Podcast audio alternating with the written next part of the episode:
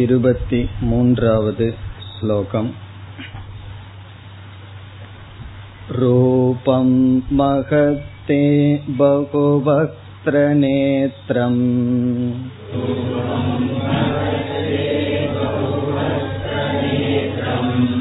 महाबाहो बहुबाहोरुपादम्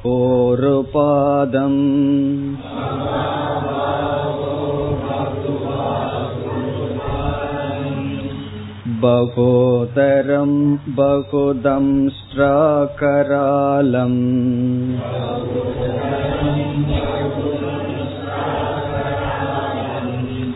दृष्ट्वा लोकाः प्रव्यतितास्तताहम्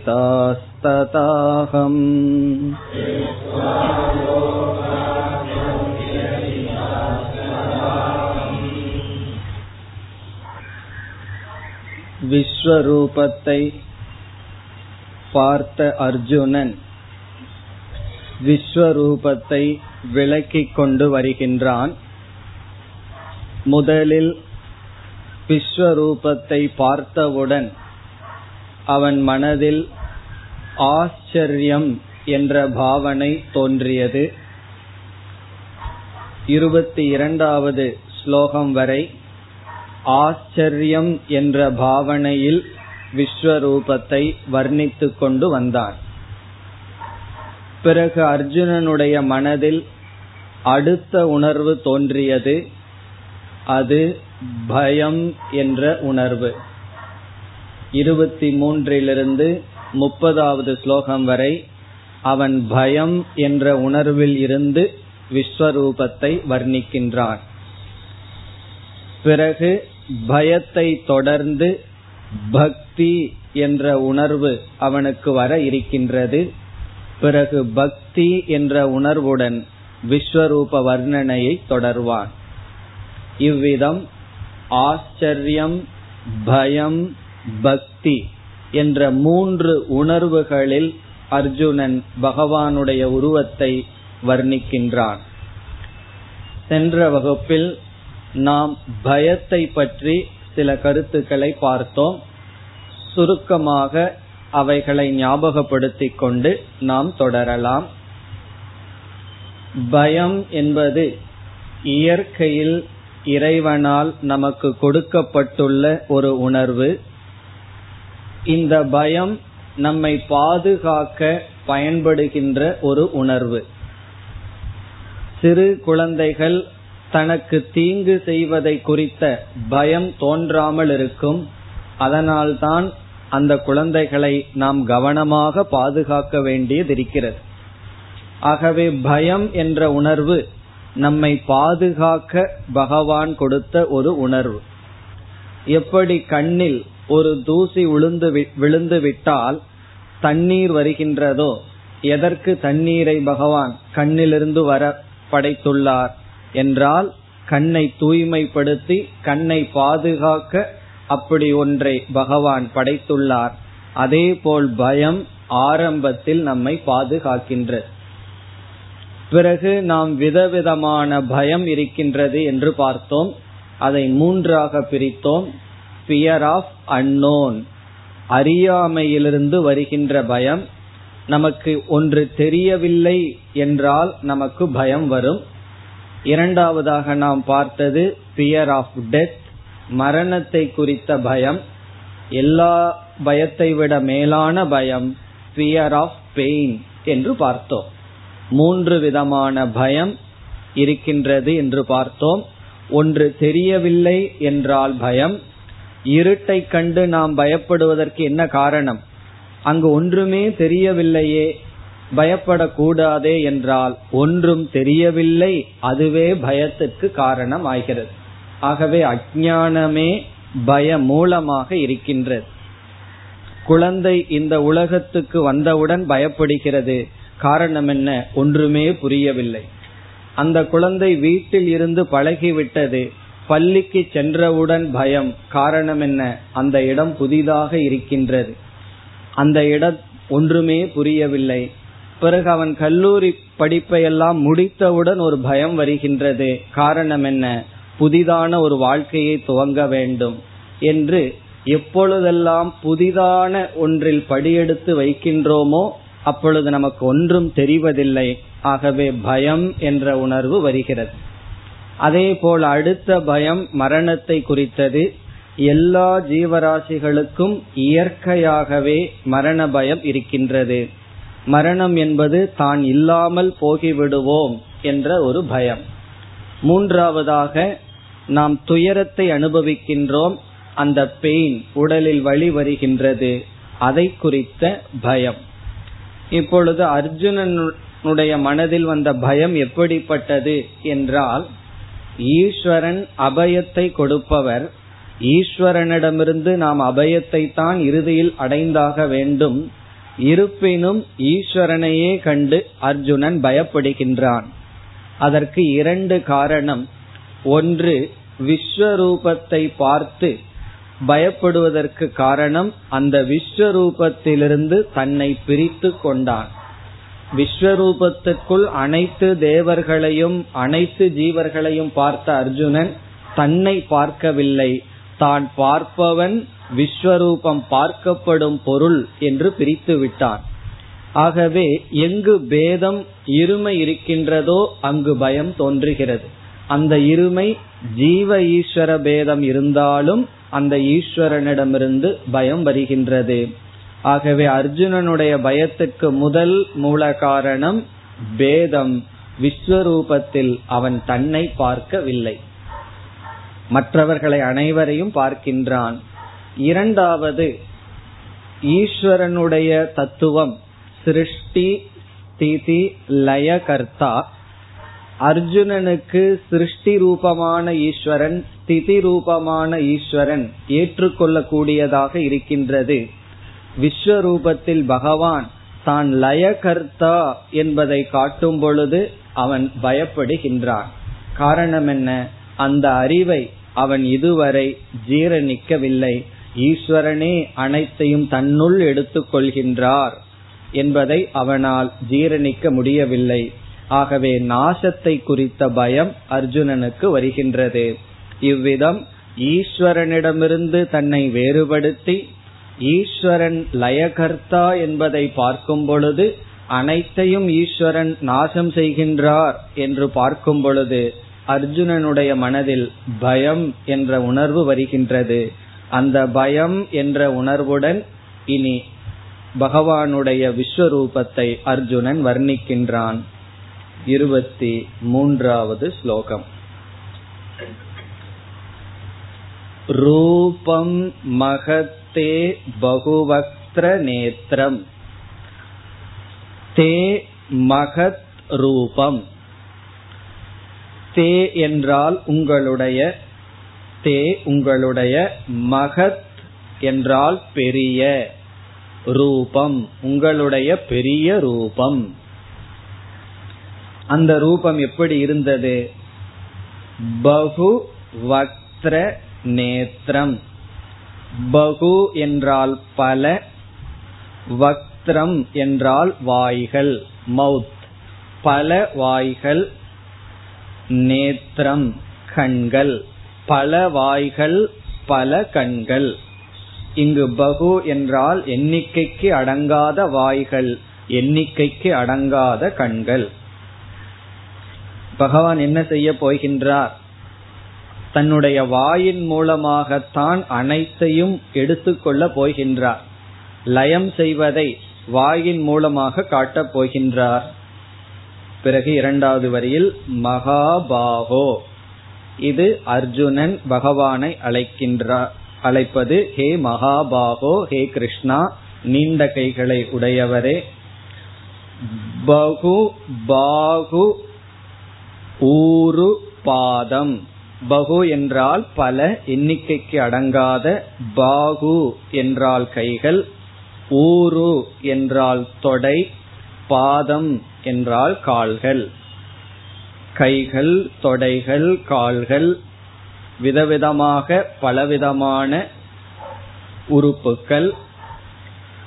பகு உதரம். உதரம் என்றால் வயிறு பகு உதரம் என்றால் பல வயிறுகள் பகு உதரம். பகு தம்ஸ்ட்ரா கராலம் கராலம் என்றால் பயப்படுத்துகின்ற. என்று பொருள். கராலம் என்றால் பயப்படுத்துகின்ற தம்ஸ்ட்ரா என்றால் வளைந்த பற்கள் கோரை பற்கள் அல்லது வளைந்த பற்கள். பகுதம்ஸ்ட்ரா கராளம் என்றால் பயத்தை ஊட்டுகின்ற விதவிதமான அதிகமான பற்கள். காரணம் என்ன? என்றால் பகவான் அனைத்தையும் சாப்பிட போகின்றார். எல்லா அரசர்களும் பகவானுடைய வாய்க்குள் செல்ல போகிறார். அப்ப ஆடு மாதிரி பல்லு இருந்ததுன்னா எப்படி அவங்களையெல்லாம் சாப்பிடுறது? ஆகவே என்னன்னா கோர தான் வேண்டும். அனைத்து ராஜாக்களுடைய தலையை எல்லாம் பகவான் சாப்பிட போகின்றார். அதனால்தான் கராளம் தம்ஸ்ட்ரா என்று சொல்கின்றான் அர்ஜுனன். பயங்கரமான கோரை பற்கள். பிறகு திருஷ்டுவா. இப்படிப்பட்ட உங்களுடைய உருவத்தை பார்த்து திருஷ்டுவா. இப்படிப்பட்ட உங்களுடைய உருவத்தை பார்த்து லோகாகா அனைவரும் பிரவ்யதிதாகா பயந்துள்ளார்கள். இதை பார்ப்பவர்கள் அனைவரும் பயந்துள்ளார்கள். பகவானுக்குள்ள இருக்கின்ற அனைவரும் பயந்து நடுங்கிக் கொண்டு இருக்கிறார்கள். பிறகு மெதுவா அர்ஜுனன் என்ன சொல்கின்றான்? எல்லாம் பயந்து கொண்டு இருக்கிறார்கள்னு சொல்லிக்கொண்டு ததா அவ்விதம் அகம் நான். அதனுடைய அர்த்தம் என்ன? எல்லாம் பயந்து கொண்டிருக்கிறார்கள் அதே போல் நானும். அகம் பிரவ்யதிதக அதே போல் நானும் பயப்படுகின்றேன். இது எப்படின்னா அந்த காலத்துல இருக்கிற உதாரணம். பக்கத்தலைக்கு பாயாசங்கிற மாதிரி. சத்தம் போட்டு பாயாசம்னு கூப்பிடுறது இவருக்கு வேணும்னு சொல்றது. பிறகு அப்படியே எனக்கும் கொஞ்சம் அப்படின்னு சொல்றது போல எல்லாம் பயந்துட்டாங்க. நானும் பயந்து கொண்டுள்ளேன். நான் ஏன் அந்த காலம் சொல்றேன்னா இந்த காலத்துல எல்லாம் கப்பலை வச்சிடறாங்க. செகண்ட் டைம் எல்லாம் கேட்க முடியாது. டிஸ்போஸ் பண்ற கப்பல் எல்லாத்தையும் வச்சுட்டு ஒரே முறை தான் கிடைக்கும். அப்படி எல்லாரும் பயந்து விட்டார்கள் பெருசா அர்ஜுனன் சொல்லிட்டு மெதுவா என்ன சொல்றான்? ததா அகம். அவ்விதமே நானும் பயந்துள்ளேன். அப்ப ஆச்சரியத்திலிருந்து அர்ஜுனனுக்கு பயம் வருகின்றது. காரணம் என்ன? தம்ஸ்ட்ரா கராளம். அந்த பற்களை எல்லாம் அர்ஜுனன் பார்க்கின்றான். பிறகு பகவான் என்ன காட்டப் போகின்றார்? இந்த பூமியில் ரணபூமியில் இருக்கின்ற அனைவருடைய மரணத்தையும் பகவான் காட்டப் போகின்றார் ஆகவே அர்ஜுனன் பயம் கொள்கின்றான் மேலும் பயந்த பாவனையுடன் வர்ணிக்கின்றான் नभस्पृशं दीप्तमनेकवर्णम्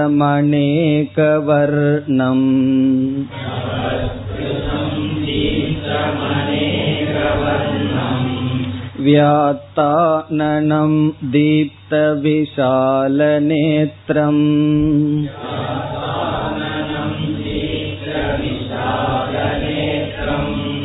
दृष्ट्वा हि त्वां प्रवेदितान्तरात्मा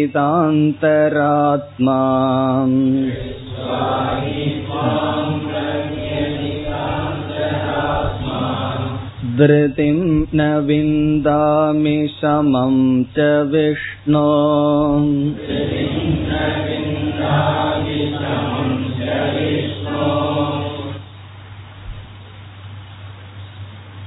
நபஸ்பிருஷம் நபக என்றால் ஆகாசம் ஸ்பிருஷம் என்றால் தொடுகின்றது பகவானுடைய விஸ்வரூபம் ஆகாசத்தையும் எட்டுகின்றது ஆகாசத்தை தொடுகின்றது. நபஸ்பிருஷம். தீப்தம் அநேக வர்ணம் தீப்தம் என்றால் ஒளிர்கின்ற. தீப்தம் ஒளிர்ந்து கொண்டிருக்கின்ற அநேக வர்ணம் விதவிதமான வர்ணங்களுடன் கூடியது. ஒளிர்கின்ற விதவிதமான வர்ணங்களுடன் கூடியது. அடுத்தது வியாத்தானனம். வியாத்த ஆனனம். இதனுடைய பொருள் திறந்த வாயுடன் கூடியுள்ளது. வியாத்தானனம். இங்கு ஆனனம் என்றால் வாய் வியாத்தம் என்றால் திறந்த வாய். பகவானுடைய வாய் பெரிதாக திறந்திருக்கின்றது. நம்ம கவனிச்சோம்னா வாய் மூடிட்டு இருக்கும் சாப்பாட்டுல கை வச்சு பக்கத்துல போக போக என்ன ஆகும் எல்லாம் ஆட்டோமேட்டிக்கா நடக்கிறது. அப்படியே வாய் திறக்கும். மீது கீழே போகும்போது என்ன ஆகும் வாய் மூடிடும். இதெல்லாம் நம்ம கவனிச்சிருக்கவே மாட்டோம். அப்படி எதையாவது சாப்பிடுறதுக்கு முன்னாடி நம்ம எரியாமல் வாயை என்ன பண்ணிடுவோம் திறந்து வச்சிருவோம். அப்படி அனைத்து ராஜாக்களும் பகவானுடைய வாய்க்குள் செல்ல போகிறார். அந்த காட்சியை காட்ட போகின்றார் பகவான். ஆகவே இப்பொழுது வாய் ரெடியா தயாராக இருக்கின்றது திறந்து இருக்கின்றது. திறந்த வாயுடன் கூடி இருக்கின்றார் இப்பொழுது விஸ்வரூபத்தில் இருக்கின்ற பகவான். வியாத்தானனம். அடுத்தது தீப்த விஷால நேத்திரம். தீப்த ஒளிர்கின்ற விஷால. விஷாலம் என்றால் பெரிதான நேத்திரம் கண்கள். இந்த இடத்துல அன்பு கருணை கண்ணெல்லாம் கிடையாது.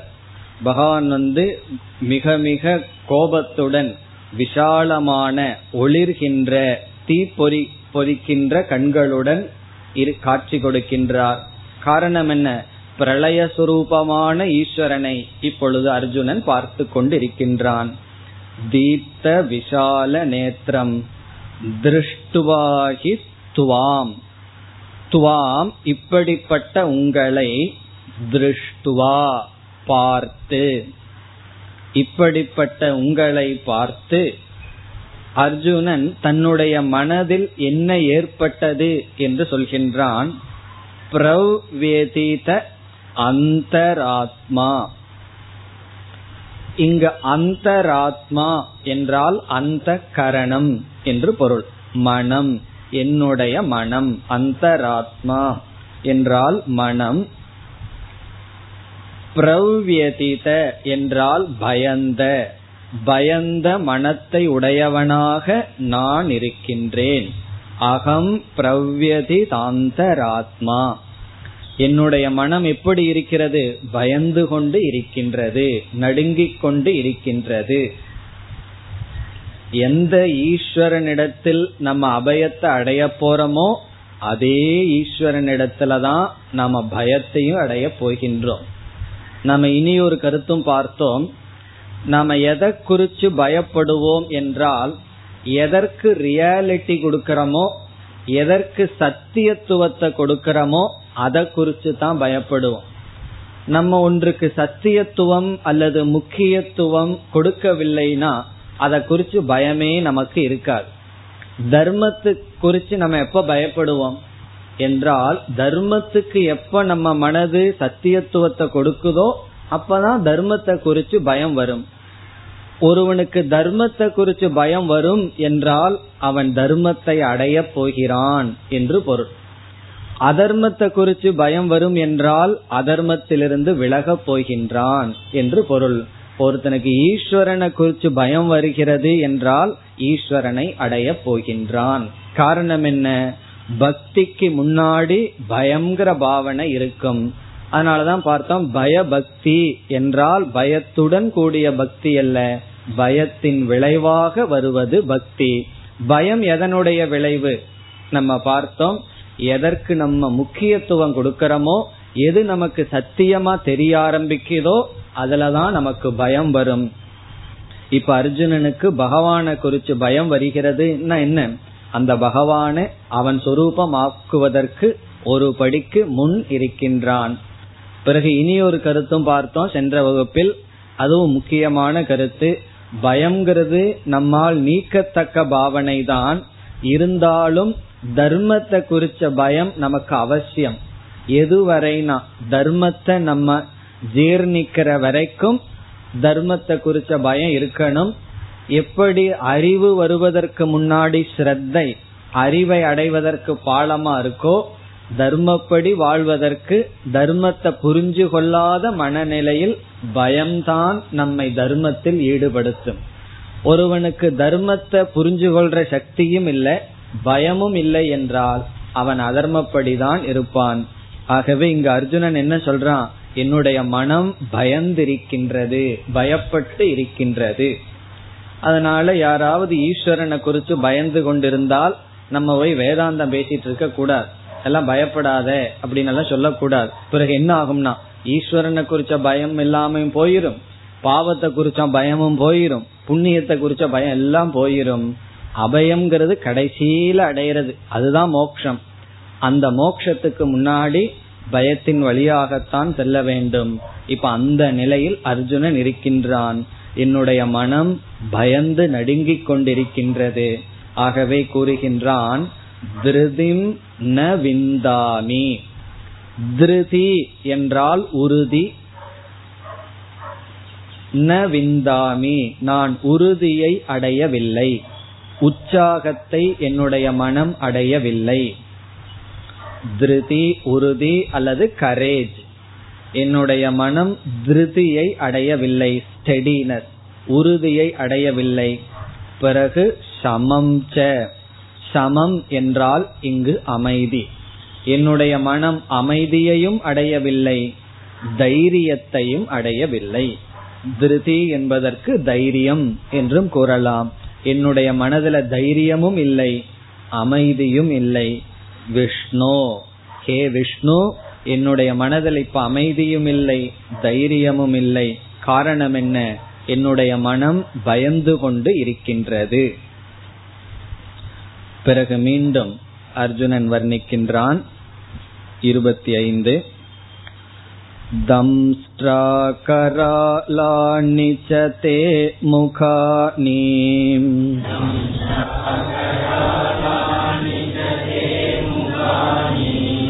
दृष्ट्वैव कालानलसन्निभानि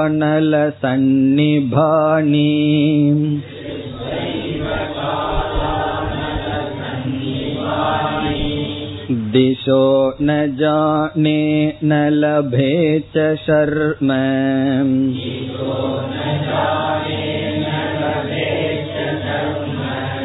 प्रसीत देवेश जगन्निवास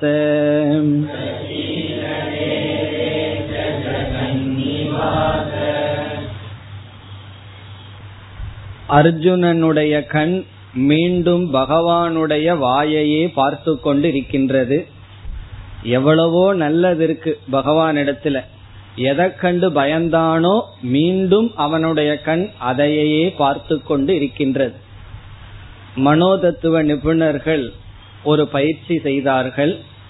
என்னவென்றால் ஒருவனிடம் சென்று திடீரென்று துப்பாக்கியையோ கத்தியையோ காட்டினால் அவனுடைய கண் அதிக நேரம் எதை பார்க்கின்றது என்றால் காட்டியவனை பார்ப்பதில்லை அவன் காட்டிய ஆயுதத்தையே தான் பார்த்து கொண்டிருக்கின்றது.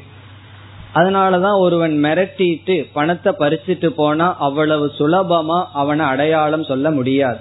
காரணம் பத்து நிமிடம் அவன் கத்திய வச்சிட்டு இருந்தான்னா அதுல எட்டு நிமிடம் கண் எதை பார்த்துட்டு இருக்குமா அந்த கத்திய தான் பார்த்துட்டு இருக்குமா காரணம் என்ன?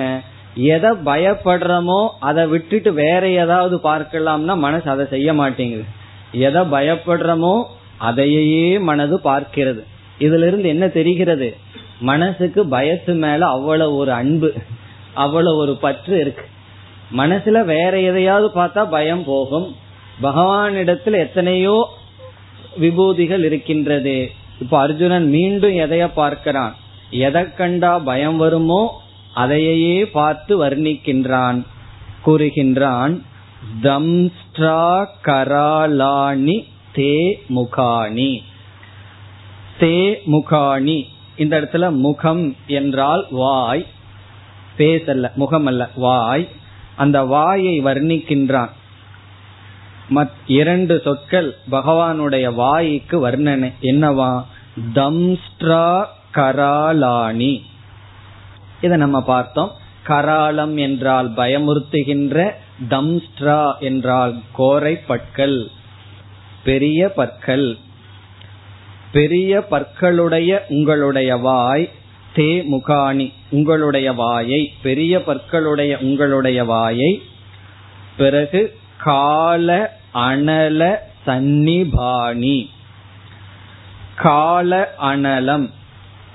இங்கு அனலம் என்றால் நெருப்பு காலம் என்றால் பிரளயாக்னி. பிரளயாக்னி என்று உருவகப்படுத்தி சொல்வது. அதாவது பிரளய காலத்துல ரொம்ப சுலமா சுலபமா பகவான் வந்து பிரளயப்படுத்தணும் எல்லாத்தையும் அழிக்கணும்னா என்ன செய்யணும்? காற்று அல்லது நீர் விட்டாலாம் ரொம்ப நேரம் ஆகும் கொஞ்சம் பகவான் சூரிய பகவான் தன்னுடைய டெம்பரேச்சரை ஒரு பத்து டிகிரி இன்க்ரீஸ் பண்ணாருன்னு வச்சுக்கோமே என்ன ஆகும் அப்படி அக்னி தான் சுலபமாக அனைத்தையும் அழித்து விடும் ஆகவே அழிப்பதற்குரிய சாதனம் அக்னி என்று வர்ணிப்பார்கள். இப்ப காலாக்னி என்றால் பிரளய அக்னி. பிரளயத்தை செய்கின்ற நெருப்பு. சன்னிபாணி என்றால் அதை போல இவ என்று பொருள்.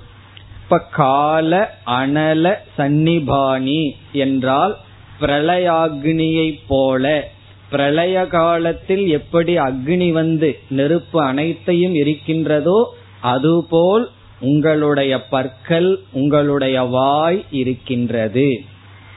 இது வந்து முகாணி என்பதற்கு அடைமொழி. உங்களுடைய வாய் எப்படி இருக்கின்றது இப்பொழுது? பிரளயாகினியை போல் இப்பொழுது இருக்கின்றது. திறந்த வாய் அதுல பற்கள் எல்லாம் இப்படி இருக்கின்றது. தம்ஸ்ட்ரா கராலாணி தே முகாணி திருஷ்டுவா ஏவ. இதை நான் பார்த்து. அர்ஜுனன் அதையே பார்த்துட்டு இருக்கான். பகவானுடைய வாயையே பார்த்து கொண்டிருக்கின்றான். திருஷ்டுவா ஏவ. என்ன ஆகியது அர்ஜுனனுக்கு திசக ந ஜானே. ந ஜானே நான் அறியவில்லை. ந ஜானே என்றால் நான் அறியவில்லை திசக. திசைகளை நான் அறியவில்லை திக்குகளை நான் அறியவில்லை. ந லபேச்ச ஷர்ம. சர்ம என்றால் மன அமைதி. ந லபே மன அமைதியை நான் அடையவில்லை. மனதில் அமைதி சென்று விட்டது எனக்கு திக்குகள் தெரியவில்லை குழம்பி இருக்கின்றேன். ஆகவே அர்ஜுனன் என்ன வேண்டுகின்றான்? பிரசீத தேவேச ஜெகன்னிவாச. தேவேச ஜெகன்னிவாச இரண்டு சொற்கள் பகவானை அழைக்கின்ற சொற்கள். தேவேஷ தேவர்களுக்கெல்லாம் ஈஸ்வரனாக இருப்பவரே ஜெகன்னிவாச இந்த ஜெகத்தில் குடியிருப்பவரே. இந்த ஜெகத் எதர் யாரிடம் இருக்கின்றதோ அவர் ஜெகன்னிவாசக. இவர் போய் ஜெகத்துக்குள் உட்கார்ந்துட்டு இல்லை. இவரும் எல்லா இடத்திலயும் ஜெகத்தில் இருக்கார். ஆனா ஜெகத்துக்கு எது இருப்பிடமோ அது ஜெகன்னிவாச. ஏ இந்த உலகத்தையே தன்னுடைய நீ இருப்பிடமாக கொண்டிருக்கின்றாய். உலகம் உன்னை இருப்பிடமாக கொண்டிருக்கின்றது. அப்படிப்பட்ட ஈஸ்வரா அப்படிப்பட்ட பகவானே ஒரு வார்த்தையை அர்ஜுனன் போடுகின்றான். பிரசீத எனக்கு அருள் புரியுங்கள் என்னை காப்பாற்றுங்கள். இது வந்து பக்தியினுடைய விதை. இதிலிருந்து தான் அவனுக்கு பக்தி பிறக்க போகின்றது. பிரசீத என்னை அமைதிப்படுத்துங்கள். இந்த வார்த்தை சொல்லணும் என்றால் அர்ஜுனனுடைய அகங்காரம் எவ்வளவு குறைஞ்சிருக்கணும்? அர்ஜுனனுக்கு வந்து தன்னுடைய காண்டீவத்து மேல இருந்த நம்பிக்கை இருக்கே. அது அளவு கடந்த நம்பிக்கை. எல்லாம் நான் இந்த காண்டீவத்திலேயே சாதிச்சிருவேன் என்றெல்லாம் நினைத்து கொண்டிருந்தான். இப்பொழுது அவனுடைய மனநிலை பகவானிடம் இறஞ்சி நிற்கின்றான். பிரசீத என்னை காப்பாற்றுங்கள். இதுதான் பயம் நமக்கு கொடுக்கின்ற பலன். பயம் நமக்கு இருக்கக்கூடாத உணர்வு தான் ஆனால் பயம் நமக்கு எப்படிப்பட்ட முன்னேற்றத்தை கொடுக்கும் என்றால் பக்தி என்ற உணர்வை கொடுக்கும். எப்படி என்றால் நம்முடைய அகங்காரம் எதை விரும்பவில்லையோ அது அந்த அகங்காரம் சந்திக்க வேண்டும். நம்ம மனசுல நினைக்கிறதையெல்லாம் நடந்துட்டே போச்சுன்னு வச்சுக்கோமே. அகங்காரத்துக்கு பயம் தோல்வி எல்லாம் வரவில்லை என்றால் பிறகு அந்த அகங்காரத்தை யாராலையும் நிறுத்த முடியாது. விடக்கூடாதுன்னு சொல்லி இந்த அகங்காரம் ஒன்று முயற்சி செய்கிறது. அகங்காரத்துக்கு அனிஷ்டமான சிலதெல்லாம் நடக்கின்றது. அகங்காரத்துக்கு பயப்படணும்னு ஆசை இல்லை தோல்வி அடையணும்னு ஆசை இல்லை. ஆனா இந்த அகங்காரம் இதை சந்திக்கும் பொழுதுதான் இந்த அகங்காரத்துக்கே ஒரு புத்தி வருது. என்னன்னா ஏதோ நமக்கு மேல ஒன்னு இருந்துட்டு வேலை செய்யுது. இல்லைன்னா என்ன? இந்த அகங்காரத்துக்கு இந்த அறிவே வராது. இப்ப நம்முடைய முயற்சிக்கு அப்பாற்பட்டு ஒன்று சக்தி இருக்கின்றதுங்கிற ஒரு அறிவு எப்பொழுது வரும்? நம்ம முயற்சிக்கு அப்பாற்பட்ட ஒரு உணர்வை அடையும் பொழுது. இந்த உணர்வு உள்ளதுக்குள்ளேயே பெரிய உணர்வு பயம் என்ற உணர்வு. ஆகவே பயத்தின் விளைவாக அர்ஜுனன் அகங்காரத்தை இழக்கின்றான். அகங்காரத்தை இழக்கிறதுங்கிறது ஃப்ரீவில்ல இழக்கிறது போல நான் நான் என்று சொல்லிக் கொண்டதை இழக்கின்றான். பிறகு இறைவா இறுதியாக ஈஸ்வரனால் தான் முடியும் என்ற அறிவுக்கு வர இருக்கின்றான். இப்ப பக்தி என்பது ஒரு விதமான உணர்வு. அதை பற்றி நாம் பிறகு பார்க்க போகின்றோம். இந்த பக்தி வர வேண்டும் என்றால் இந்த அகங்காரம் தன்னுடைய சக்தி இதிலிருந்து குறைந்து கொண்டு வர வேண்டும். அதனுடைய அடித்தளம் இங்கேயே வருகின்றது. இறைவா எனக்கு நீங்கள் அருள் புரிய வேண்டும். காரணம் என்ன? இந்த அகங்காரம் தான் என்ன சொல்லிட்டு இருக்கு நான் பாத்துக்கிறேன் என்னால முடியாதது என்ன? எல்லாம் எங்கிட்ட விட்டு என்றெல்லாம் சொல்லி கொண்டிருக்கு. கடைசியில் என்னன்னா நான் பாத்துக்கிறேன்னு சொன்னால் தன்னையே பாத்துக்க முடியாம இருக்கு. தன்னுடைய மனதிலேயே அமைதியை தான் கொடுக்க முடியவில்லை. என்கிட்ட அடியாட்கள் எல்லாம் இருக்காங்க நான் பாத்துக்கிறேன் அகங்காரம் எல்லாத்திட்டையும் சொல்லிட்டு இருக்கு கடைசியில நம்ம அந்த மனதிலேயே அமைதியை பெற முடியவில்லை என்றால் அகங்காரம் சரணடைகின்றது. நம்ம பார்க்க போறோம் ஏற்கனவே ஒன்பதாவது அத்தியாயத்திலையும் பார்த்திருக்கோம். சரணாகதி என்றால் எது எதை சரணடைய வேண்டும்? நம்முடைய அகங்காரம்தான் சரணடைய வேண்டும். காரணம் என்ன? அகங்காரம்தான் பகவானிடமிருந்து பிரித்து இருக்கிறது ஒரு சக்தி இருக்கின்றது அந்த சக்தியிலிருந்து வேறுபடுத்தி நிற்பது அகங்காரம். இப்பொழுது அது அர்ஜுனனுக்கு சரணடைகின்றது. ஆகவே பிரசீத எனக்கு அருள் புரியுங்கள் எனக்கு உதவி செய்யுங்கள். அதாவது நான் என்னுடைய மனம் என்னுடைய புத்தி என்னிடத்தில் இருப்பது எனக்கு பயன்படாது. என்ற அறிவுதான் சிஷ்யனுடைய லட்சணம். கார்பண்ய தோஷோ உபகத ஸ்வபாவக அங்கே நம்ம பார்த்தோம் சாதிமாம் என்னுடைய புத்தி எனக்கு பயன்படவில்லை என்று என்னைக்கு அர்ஜுனன் உணர்ந்தானோ அப்பொழுதுதான் இனியொருவரிடமிருந்து அறிவை வாங்க முடியும். என்னுடைய புத்தி எனக்கு பயன்படுகிறதுங்கிற வரைக்கும் இவனுடைய மனம் திறக்காது. அதே போல என்னுடைய மனதில் அமைதி வேண்டும் என்பதற்கு எனக்கு சக்தி இல்லை என்பதை அர்ஜுனன் உணர்ந்து இந்த வார்த்தையை கூறினான். பிறகு இந்த வார்த்தை பக்தியாக பிறகு மேலோங்க இருக்கின்றது. இனி மீண்டும் அர்ஜுனன் பயத்துடன் வர்ணிக்கின்றான். அமீச்சத்வாம் திருதராஷ்டிரஸ்ய புத்திராஹாம்.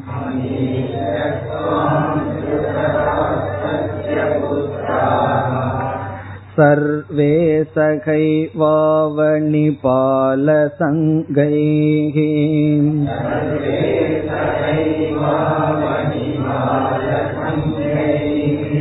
भीष्मो द्रोणसूतपुत्रस्ततासौ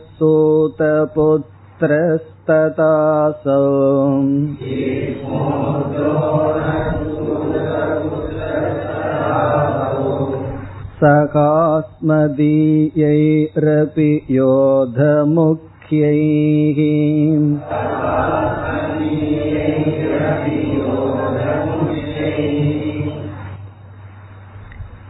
இப்பொழுது பகவான் என்ன காட்சி கொடுக்கின்றார் என்றால் போர்க்களத்தில் இருக்கின்ற அனைத்து அரசர்களும் இரண்டு படைகளில் இருக்கின்ற அரசர்களும் பகவானுடைய வாயுக்குள் செல்கிறார்கள் பகவான் அவர்களை அனைத்தையும் விழுங்கிக் கொண்டிருக்கின்றார். அந்த காட்சி இப்பொழுது நடைபெறுகிறது. அர்ஜுனன் அதை பார்த்து வர்ணிக்கின்றான். அமி சத்வாம் திருதராஷ்டிரஸ்ய புத்திராகா. அமி என்றால் இவர்கள். புத்திராகா இந்த புத்திரர்கள். யாருடைய மகன்கள்? திருதராஷ்டிரஸ்ய. திருதராஷ்டிரனுடைய இந்த புத்திரர்கள் நூற்றுக்கணக்கான புத்திரர்கள் துவாம் என்ற ஒரு சொல் இருக்கின்றது. உங்களை பிறகு வினை சொல்ல இங்கு நாம் சேர்த்திக் கொள்ள வேண்டும். விஷந்தி உங்களை அடைகிறார்கள் உங்களிடத்தில் நுழைகிறார்கள் பகவானுடைய வாயுக்குள் இவர்களெல்லாம் செல்கிறார்கள். அத பகவான் என்ன செய்ய போகிறார்? என்பதை அடுத்த ஸ்லோகத்தில் அர்ஜுனன் கூறுவான் இப்பொழுது அனைவரும் பகவானுடைய வாயுக்குள் செல்கிறார்கள். துவாம் உங்களை திருதராஷ்டிரனுடைய புத்திரர்கள். பிறகு சர்வே அனைத்து சக ஏவ சக என்றால் உடன். அவனி பால சங்கைகி சக ஏவ அவனி பால சங்கைகி. சங்கம் என்றால் கூட்டம் அவனி என்றால் பூமி அவனி பால என்றால் பூமியை பாதுகாக்கின்ற அரசர்கள். அவனி பால சங்கைகி என்றால் அரசர் கூட்டங்கள். எல்லா அரசர்களுடைய கூட்டங்கள். திருதராஷ்டிரனுடைய புத்திரர்களும் மற்ற நாட்டு அரசர்களுடைய கூட்டங்களும் உங்களுடைய வாயுக்குள் செல்கிறது. சர்வே எல்லா அரச கூட்டங்கள். காரணம் என்ன? மகாபாரத யுத்தத்துல இதுதான் ஃபர்ஸ்ட் வேர்ல்டு வார்னு நினைக்கிறேன். மகாபாரத யுத்தம் தான் காரணம் என்ன? அங்கிருந்த எல்லா உலக மக்களும் வந்துள்ளார்கள் அல்லவா? அதனால மற்ற அரச கூட்டங்கள் அனைவரும் செல்கிறார்கள். அதுல யாரையெல்லாம் அர்ஜுனன் கொஞ்சம் குறிப்பா பாக்கிறான் பீஷ்மக துரோணக அவங்களத்தான் அர்ஜுனன் குறிப்பாக பார்க்கின்றான். ஏன்னா இவங்க மேல் இவங்க மேலதான் அர்ஜுனனுக்கு பற்றெல்லாம் இருக்கின்றது. ஆகவே பீஷ்மர் உள்ளே செல்வதை பார்க்கின்றான். பீஷ்மக துரோணக பிறகு இனியொரு ஆள் அர்ஜுன ஒவ்வொரு நாளும் இரிட்டேட் பண்ணிட்டு இருந்தது யாரு? சூத புத்திரக கர்ணன். கர்ணன் துரோணர் பீஷ்மர் ததா. அவ்விதமே அசௌ. இந்த இந்த சூத புத்திரன் கர்ணன். பிறகு கடைசி வரியில சொல்றான் கௌரவர்களுடைய படையில் இருப்பவர்கள் மட்டும் உங்களுடைய வாய்க்குள் போகவில்லை. அப்பொழுது நம்முடைய படையில் இருக்கின்ற வீரர்களும் சேர்ந்து போகிறார்கள். நம்முடைய படையில் இருக்கின்ற பெரிய பெரிய அரசர்களும் சேர்ந்து உங்களுடைய வாயுக்குள் செல்கிறார்கள் என்று சொல்கின்றான். காரணம் என்ன? விழுங்கிற பகவானுக்கு ரெண்டு படையில் இருக்கிற ஆட்களும் ஒண்ணுதான். கௌரவருடைய படையில் இருந்தா என்ன?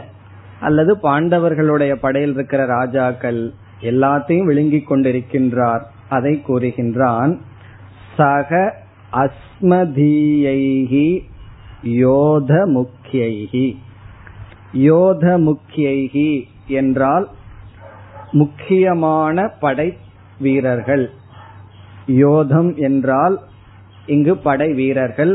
முக்கியைகி என்றால் முக்கியமான படை வீரர்கள். அஸ்மதீயைகி என்றால் நம்மை சார்ந்த நம்மை சார்ந்த பாண்டவர்களிடம் இருக்கின்ற முக்கியமான படை வீரர்களும் சேர்ந்து திருதராஷ்டிரனுடைய புத்திரர்களும் அங்கு இருக்கின்ற பீஷ்மர் துரோணர் முதலிய அரச கூட்டங்களும் உங்களுடைய வாயுக்குள் செல்கின்றது. பிறகு பகவான் என்ன செய்கிறாராம்? அவர்களை எல்லாம் கொஞ்ச நேரம் வாயில வச்சுட்டு துப்பி விடவில்லை. அப்படியே சாப்பிட்டு என்ன பண்றார்? அனைவரையும் ஜீர்ணிக்கின்றார். அதை அடுத்த ஸ்லோகத்தில் அர்ஜுனன் கூறுகின்றான். वक्त्राणि ते त्वरमाणा विशन्ति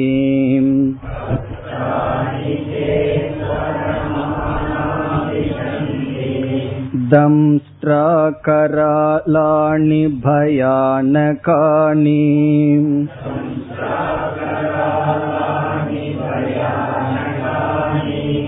केचित् विलग्नादशनान्तरेषु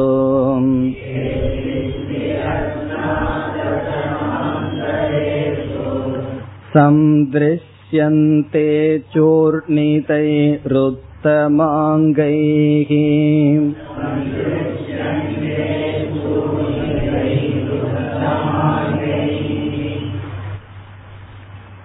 ते वक्त्राणि உங்களுடைய வாயுக்குள் வாய்களுக்குள் பகவானுக்கு ஒரு வாய் இருந்திருந்தா வரிசையா தான் போக முடியும். கியூல தான் போக முடியும். எவ்வளவு வாய் இருக்கு? எண்ணிக்கைக்கு அடங்காத வாய் இருக்கு. அதனால என்னன்னா ஒவ்வொருவரும் ஒவ்வொரு வாயில போலாம். துரோணர் ஒரு வாயில போலாம். பீஷ்மர் ஒரு வாயில போலாம். பகவானுக்கு ஒரே டைம்ல எல்லாத்தையும் சாப்பிடுறதுக்கு சான்ஸ் நமக்கு அப்படி இல்லையே. லட்டு சாப்பிட்டதுக்கு அப்புறம் ஜிலேபி சாப்பிடுறது கஷ்டமா இருக்கும். மிக்சர் சாப்பிட்டு தான் சாப்பிடணும். காரணம் என்ன? ஒரே வாய் இருக்கு. பகவானுக்கு அப்படி இல்லை. வக்திராணி பன்மை. பல வாய்கள் அந்த பல வாய்களுக்குள்ள விஷந்தி. இவர்களெல்லாம் நுழைகிறார்கள். சரி நுழையும் போது மெதுவா போகிறார்களான்னா துவரமானாகா மிக வேகமாக. மிக வேகமாக செல்கிறார்கள். இதெல்லாம் பயத்தை உண்டாக்குகின்றது மிக வேகமாக அனைவரும் பகவானுடைய வாயுக்குள் சென்று கொண்டு இருக்கிறார்கள். பகவான் தான் பெரிய நான் வெஜிடேரியன் சாப்பிடுற ஆள். இங்க இருக்கிற ஆளெல்லாம் ஏதோ ஆடு மாடோட நிறுத்தி கொள்கிறார்கள். பகவான் என்ன பண்றார்? பீஷ்மர் துரோணர் இவர்களையே முழுங்கினால் தே வக்திராணி உங்களுடைய வாயுக்குள் மிக வேகமாக நுழைந்து கொண்டு இருக்கிறார்கள் பிறகு மீண்டும் அர்ஜுன அந்த பல்லையே பார்த்து கொண்டிருக்கின்றான்.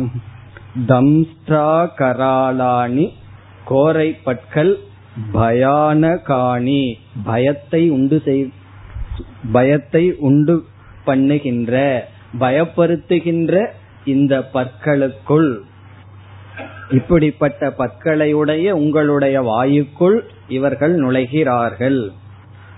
பிறகு அவர்களுடைய நிலை என்ன? கேச்சித் விலக்னாகா தசனாந்தரேஷு.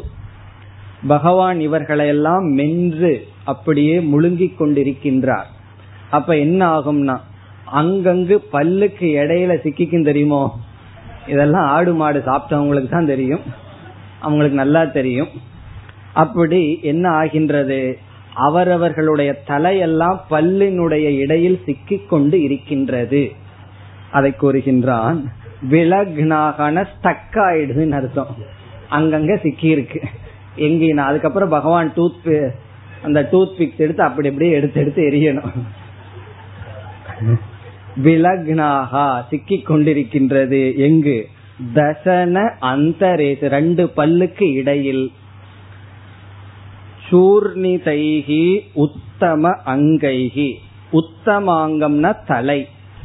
உத்தமாங்கம் நம்ம உடம்பிலேயே உத்தமமான அங்கம் தலை தான். உத்தம அங்கைகி உத்தமமான அங்கங்கள் எப்படி இருக்குன்னா சூர்ணி தைகி சூர்ணம்னா பொடியாகி இருக்கின்றது. தலைகளெல்லாம் சூர்ணமாயி சூர்ணம்னா தெரியுமே ஆயுர்வேதத்துல எல்லாம் கொடுப்பாங்கல்ல பொடி பண்ணி கொடுப்பாங்கல்லவா? அப்படி இப்ப தலையே சூர்ணம் ஆயிடுது சூர்ணமாயி சந்திருஷ்யந்தே தெரிந்து கொண்டு இருக்கின்றது. இப்ப காட்சி எப்படின்னா நம்ம ஆடியோ இருக்கிறதுனால தப்பிச்சோம். திடீர்னு வீடியோ ஆனா நம்மளும் பயந்துக்குவோம். எல்லா தலைகளும் சூர்ணமாயி ஆங்காங்கு சிக்கிக் கொண்டு இருக்கின்றது. இப்படி பகவான் எதை காட்டுகின்றார்? நான் தான் அனைத்தையும் அளிக்கின்றேன். ஒருவர் கூறினார் awareness of death gives taste to the life என்று சொல்வார்கள் டெத்தினுடைய அவேர்னஸ் வந்தா தான் லைஃபே சுவைக்குமா? வாழ்க்கை சுவைக்கணும்னு சொன்னா எதை நம்ம அவேரா இருக்கணும்? மரணத்தை நம்ம கான்டம்ப்ளேட் பண்ணணும். பெரிய பெரிய மகான்களுக்கெல்லாம் எப்படி பொழுது போகுதுன்னு நினைக்கிறீர்கள்? செத்து போறத நினைச்சாவே ஒரு நாள் ஓடிடும் அப்படி இந்த டெத் அப்படிங்கிறது கான்டம்ப்ளேஷனுக்கு மனநத்துக்கு ஒரு நல்ல ஒரு விஷயம்.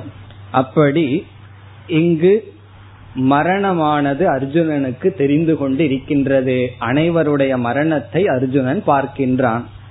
இப்ப நமக்கு ஒரு சந்தேகம் வரலாம். அவர்களுடைய மரணத்தை பார்த்து இவன் ஏன் பயப்படணும்னா? அவங்க தானே இறக்கிறார்கள். இவனுடைய உடல் அங்க பார்க்கலையே என்றாலும் இப்போ ஒருவர் எழுபது வயசில் இருக்கார். அவருடைய நண்பர் இறந்துட்டார்னு செய்தி வந்ததுன்னு வச்சுக்குவோமே என்ன ஆகும் தெரியுமோ? ஓ நம்மளுடைய இருந்தவர் போயிட்டார். நமக்கும் காலம் வந்துடுதுங்கிற பயம் வந்துவிடும். அதனாலதான் யாருடைய மரணத்தை பார்த்தாலும் நம்ம எரியாமல் மரண பயம் நமக்குள் தூண்டும். காரணம் என்ன? அந்த மரணம் நமக்குள்ள ஒளிஞ்சிருக்கிற பயத்தை கிண்டில் பண்றதுக்கு ஒரு காரணமாக இருக்கும். அதனாலதான் இனி ஒருவருடைய துயரத்தை நம்ம அப்சர்வ் பண்ணோம் அப்படின்னா நம்ம எரியாமல் நமக்குள் அந்த துயரம் வரும். அப்படி வந்தா அது சென்சிட்டிவ் மைண்ட் அர்த்தம். அப்படி வரணும். ஒவ்வொருவருடைய துயரமும் நம்மை அது ஞாபகப்படுத்தணும். இப்படி ஞாபகப்படுத்தல அப்படின்னா அது பக்குவமான மனது அல்ல. பக்குவப்படுறதுக்கு ரொம்ப தூரத்தில் இருக்குன்னு அர்த்தம். அப்படி மற்றவர்களுடைய மரணமே அவனுடைய மரண பயத்தை உண்டு செய்து அவன் பயந்து கொண்டு இருக்கின்றான்.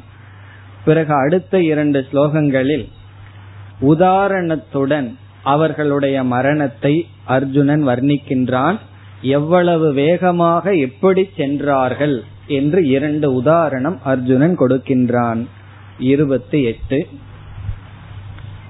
यथा नदीनां बहवोऽम्बुवेगाः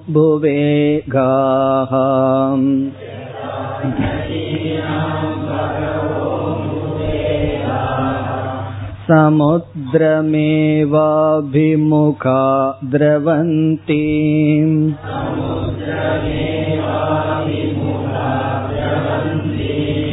तथा तवामि नरलोकवीराः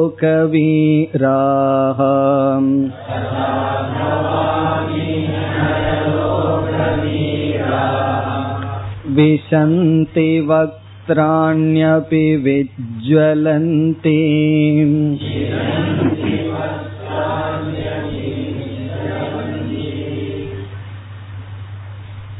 எவ்விதம் வீரர்கள் அரசர்கள் பீஷ்மர் துரோணர் இவர்களெல்லாம் பகவானுக்குள் சென்று மடிகிறார்கள் என்பதற்கு உதாகரணம் நதியானது எப்படி கடலை நோக்கி ஓடுகின்றதோ அவ்விதம் இவர்கள் பகவானை நோக்கி ஓடுகிறார்கள்.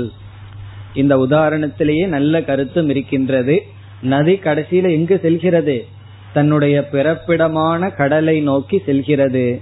எவ்வளவு ஏற்ற தாழ்வு இருந்தாலும் மலைகளையெல்லாம் கடந்து நதியானது வேகமாக தன்னுடைய இருப்பிடத்தை நோக்கி ஓடுகின்ற. இதுவும் ஒரு நல்ல தியானத்திற்குரிய விஷயம். நதியை நாம் சிந்தித்து பார்த்தால் எங்கோ தோன்றுகிறது. அது தன்னை அறியாமல் மேடு வல்லத்தை எல்லாம் தாண்டி எவ்வளவு வேகமாக எங்கு வர விரும்புகின்றது என்றால் அது கடலை அடைய விரும்புகின்றது. கடலை வந்து அது அடைகின்றது. அதேபோல் இந்த அனைத்து அரசர்களும் பகவானுக்குள் சென்று கொண்டு இருக்கிறார்கள். அதுவும் வேகமா போகின்றதாம் நதிகள் எல்லாம் கடலுக்குள். அதுபோல் என்று இங்கு சொல்கின்றான். யதா எவ்விதம்? உதாகரணம். அதனால எவ்விதம்? நதீனாம். நதிகளினுடைய அம்பு வேகாகா. அம்பு வேகாகா என்றால் நீரோட்டம். நதிகளினுடைய பகவக எல்லா நீரோட்டங்களும் நதிகளினுடைய எல்லா நீரோட்டங்களும் சமுத்திரம் ஏவ அபிமுகாகா திரவந்தி. திரவந்தின ஓடுகின்றது. அபிமுகாகா அதை நோக்கி. அபிமுகாகா அதை நோக்கி. எதை நோக்கி? சமுத்திரம் ஏவ கடலை நோக்கி. நதிகளினுடைய எல்லா நீரோட்டங்களும் அதாவது நதிகள் அனைத்தும் கடலை நோக்கி எப்பிடம் எவ்விதம் ஓடிக்கொண்டிருக்கின்றதோ ததா அவ்விதம் தவ உங்களுடைய கடைசி சொல் வக்திராணி அபிவிஜ்வலந்தி.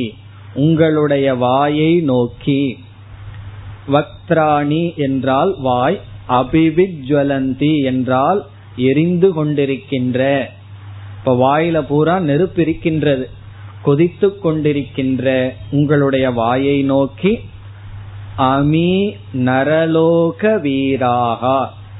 அமி என்றால் இந்த நரலோக. நரலோகம் என்றால் என்ன? இப்ப நம்ம இருக்கின்ற உலகம்தான் பூமி. வீராகா இந்த பூமியில் இருக்கின்ற வீரர்கள் விஷந்தி செல்கிறார்கள் அடைகிறார்கள்.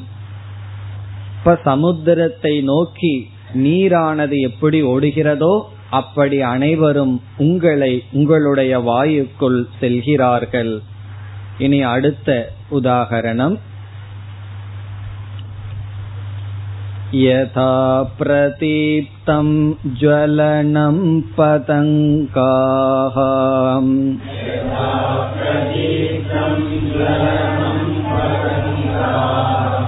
विशन्ति नाशाय समृद्धवेगाः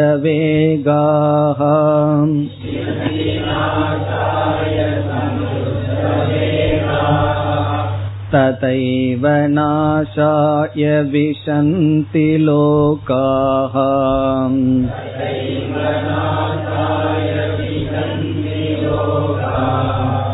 तवापि वक्त्राणि समृद्धवेगाः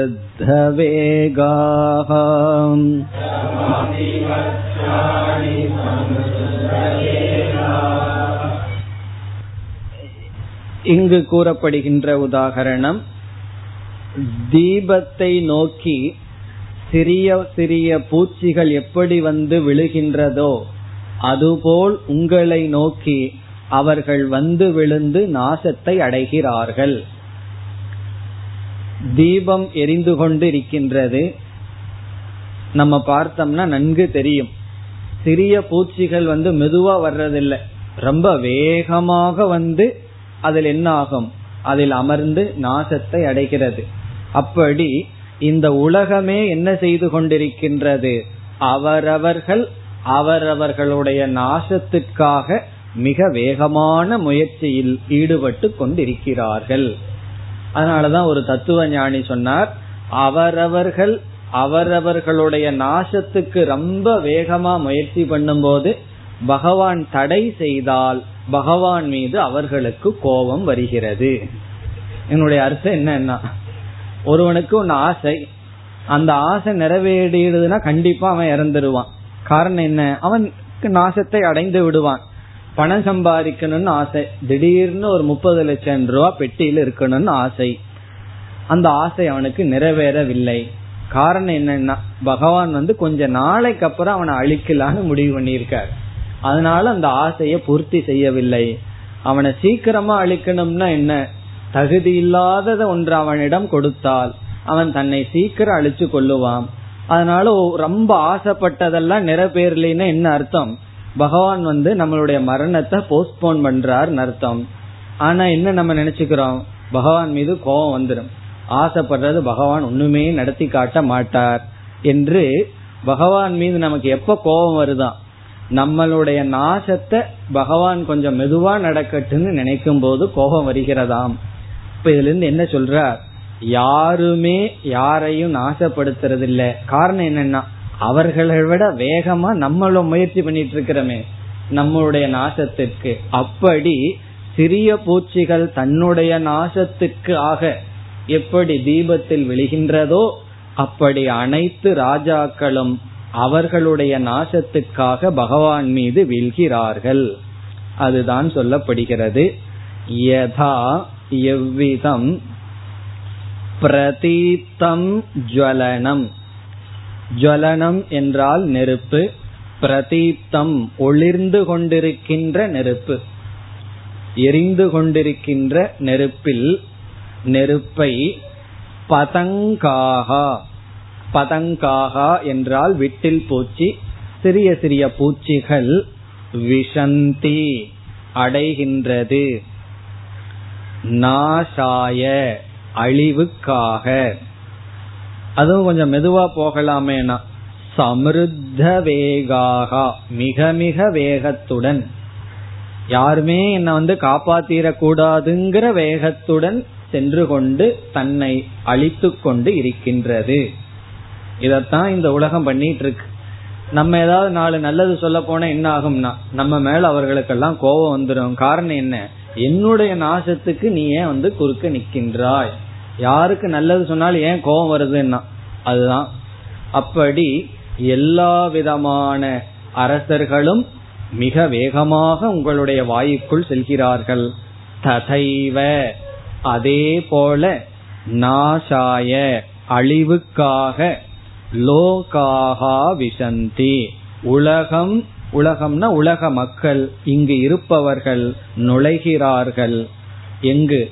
தவ அபி வக்திராணி தவ உங்களுடைய வக்திராணி உங்களுடைய வாயுக்குள். உங்களுடைய வாயுக்குள் நுழைகிறார்கள். அதுவும் மெதுவாக செல்கிறார்கள். சமுத்திர வேகாகா மிக மிக வேகமாக. இந்த காலத்து பசங்க பைக் ஓட்டுற மாதிரின்னு வச்சுக்கோமே. பைக் கையில் கிடைச்சா மெதுவாவா போறாங்க. சமுத்திர வேகாகா மிக மிக வேகமாக எல்லா ராஜாக்களும் உங்களுடைய வாயில் சென்று விழுகிறார்கள்.